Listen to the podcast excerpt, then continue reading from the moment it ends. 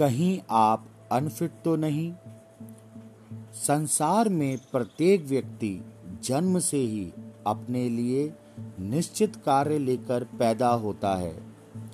जो व्यक्ति कार्य करना चाहते हैं, उन्हें संसार में कहीं कोई कमी प्रतीत नहीं होती।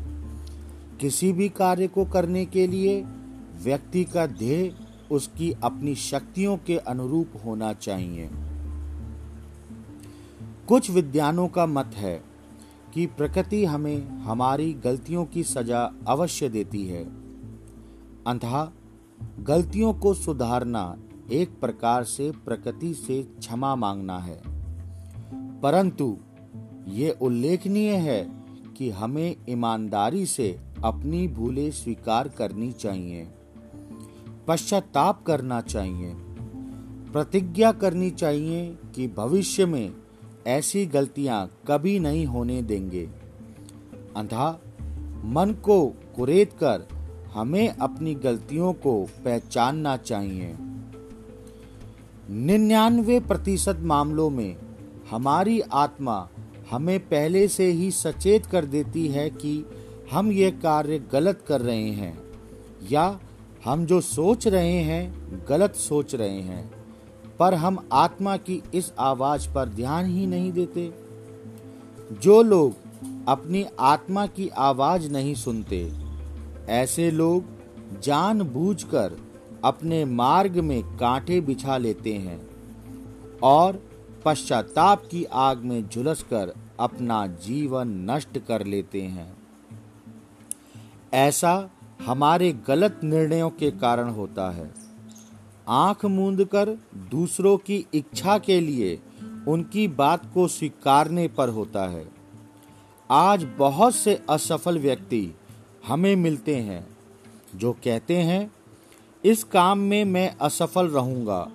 मैं पहले से ही जानता था, क्योंकि मेरी रुचि इस कार्य में थी ही नहीं।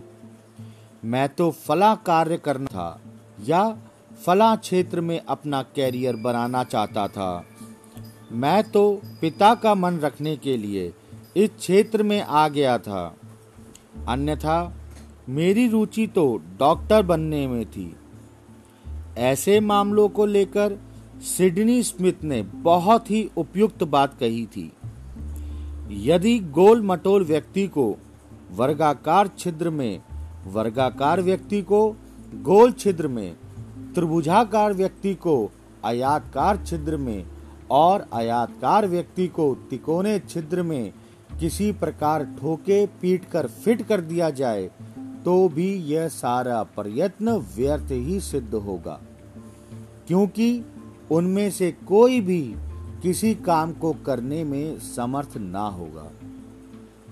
इसका अर्थ यह है कि यदि कोई पिता अपने बेटे को ज़बरदस्ती अपने ही कार्य में लगाना चाहता है और बेटे को उसमें रुचि ना हो तो वह कार्य उसके लिए उपयोगी सिद्ध नहीं हो सकता। यदि जॉन जैक का पिता अपने बेटे को अपना जैसा कसाई बनाना चाहने का प्रयत्न करता तो जैक कभी भी उनका प्रसिद्ध व्यापारी और अनेक फर्मों का मालिक ना बनता।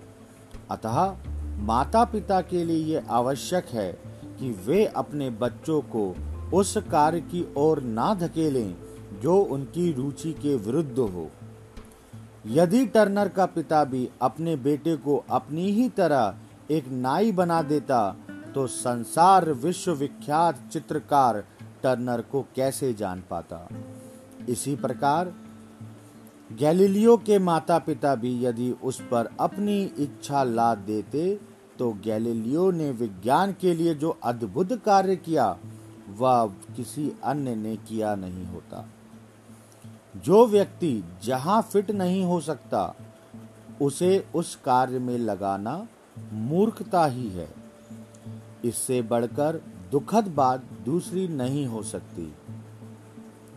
एक वृद्ध बिशप ने किसी नौजवान पादरी से कहा था मैं तुम्हें धर्म प्रचार करने से रोकना नहीं चाहता, परंतु तुम्हारी प्रकृति इसके विरुद्ध है।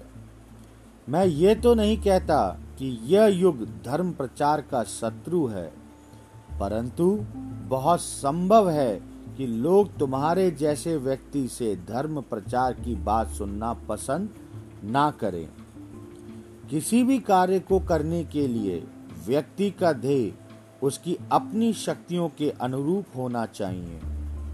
जो व्यक्ति अपने स्वभाव और अपनी शक्तियों के विरुद्ध कार्य करता है, वह कोई भी कार्य सफलतापूर्वक संपन्न नहीं कर सकता। वस्तुतः वह आधा ही व्यक्ति होता है। उसका अपना व्यक्तित्व ही समाप्त हो जाता है। इस संसार में पशु पक्षी भी अपनी रुचियाँ जानते हैं। भालू कभी भी उड़ने का प्रयत्न नहीं करता। अनेक द्वार देखकर भागता हुआ घोड़ा भी एक बार रुक जाता है। सामने गहरी खाई हो तो कुत्ते में भी इतनी समझ व बुद्धि होती है कि वह रुक जाए। परंतु मनुष्य ही एकमात्र ऐसा प्राणी है, जो प्रायः प्रकृति के विरुद्ध चलने का प्रयत्न करता है। प्रकृति उसे बार बार सावधान करती है और समझ जाने के लिए कहती है, परंतु वह चलता ही रहता है। अंत में उसका फल यह होता है कि उसके हाथ कुछ भी नहीं आता और उसे पछताना पड़ता है। अपने विचार, बुद्धि और समझ, बूझ के विरुद्ध चलने वाला व्यक्ति सदैव ही हानि उठाता है।